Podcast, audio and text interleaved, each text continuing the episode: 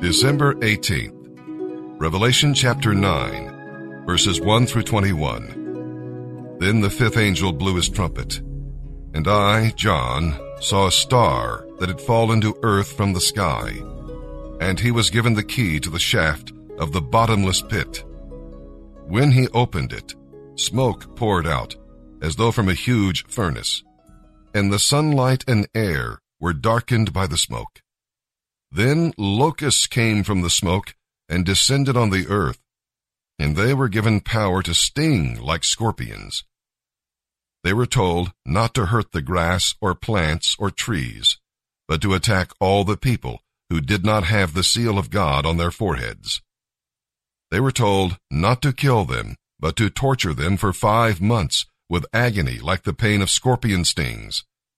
In those days, people will seek death but will not find it. They will long to die, but death will flee away. The locusts looked like horses armed for battle. They had gold crowns on their heads, and they had human faces.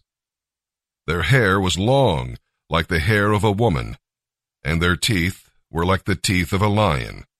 They wore armor made of iron, and their wings roared like an army of chariots rushing into battle.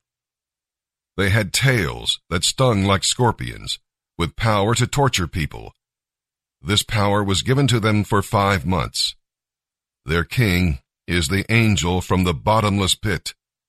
His name in Hebrew is Abaddon, and in Greek, Apollyon, the destroyer. The first terror is past, but look, two more terrors are coming.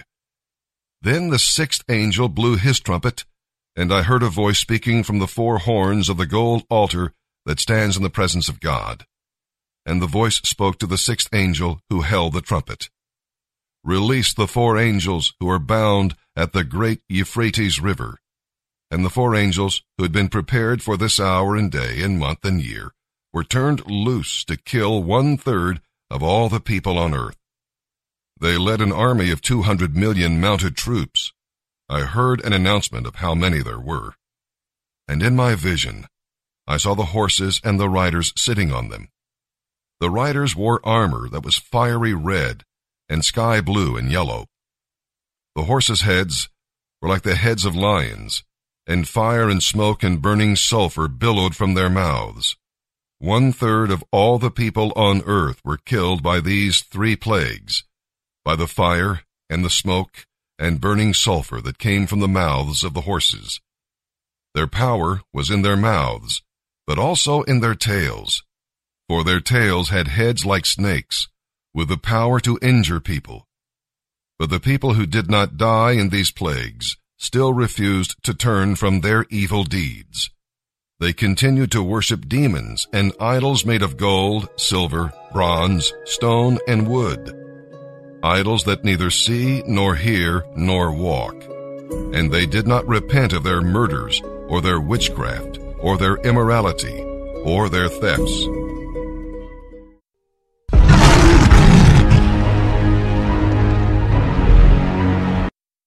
God is as close as your next prayer.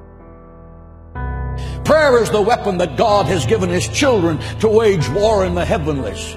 Church of Jesus Christ, stop whining about the attacks on your life by the Prince of Darkness and put on the whole armor of God in Ephesians 6. Attack, attack, and then attack again, and then attack again, and crush him and drive him out of your life. If it seems to be hopeless, pray, pray, pray, because God answers prayer. Moses prayed, and the sun was arrested in its courses by the hand of God as Joshua crushed the enemies of Israel. Elijah prayed, and forked tongues of fire laced across the heavens and consumed the sacrifice soaked with 12 barrels of water.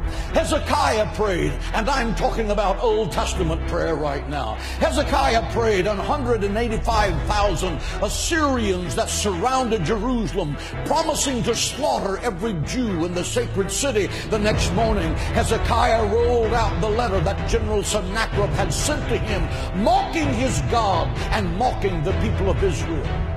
he pulled out his secret weapon, prayer. He laid that letter before the Lord and said, God, your honor is at stake. Let God arise and let his enemies be scattered.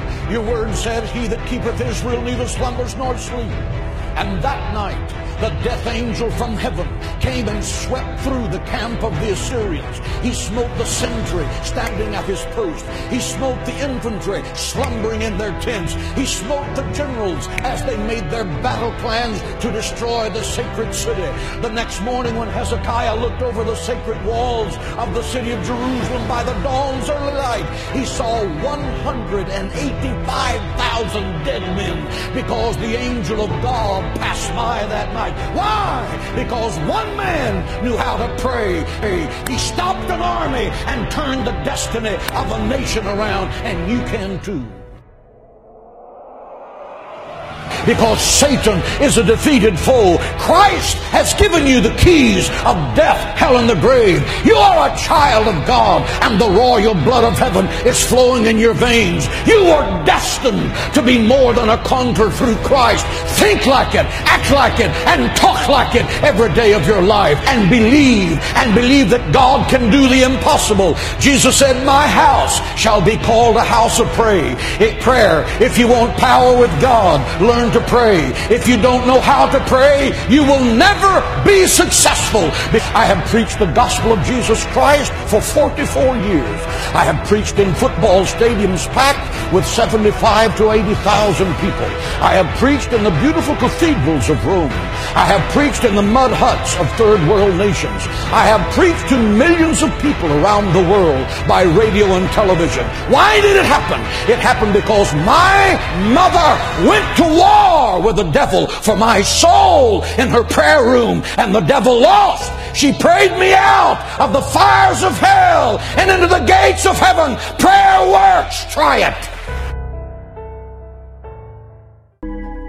Psalm 137, verses 1 through 9. In his chapter by chapter Bible commentary, Warren Wiersbe says this psalm came out of Israel's exile in Babylon and it can serve as an inventory of your spiritual life today. In other words, what makes you weep? The Jews wept as they remembered the past, but they did not weep over their sins.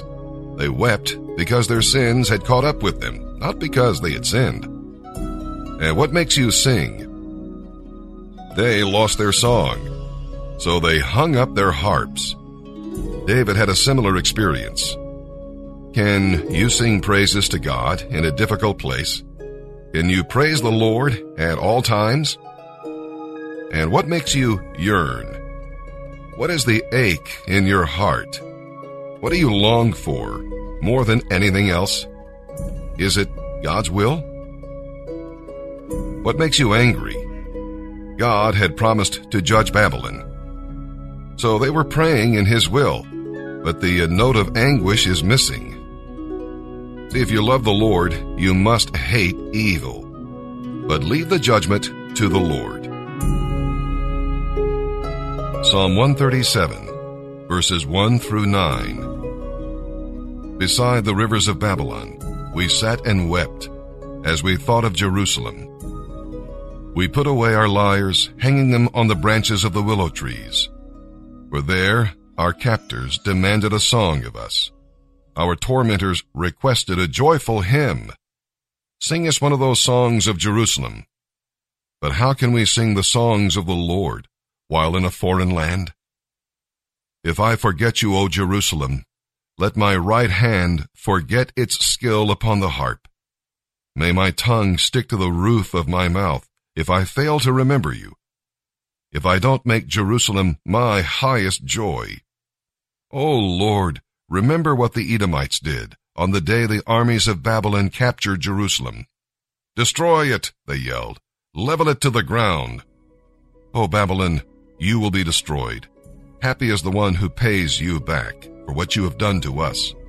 Happy is the one who takes your babies and smashes them against the rocks. Proverbs 30 verse 10. Never slander a person to his employer if you do, the person will curse you, and you will pay for it.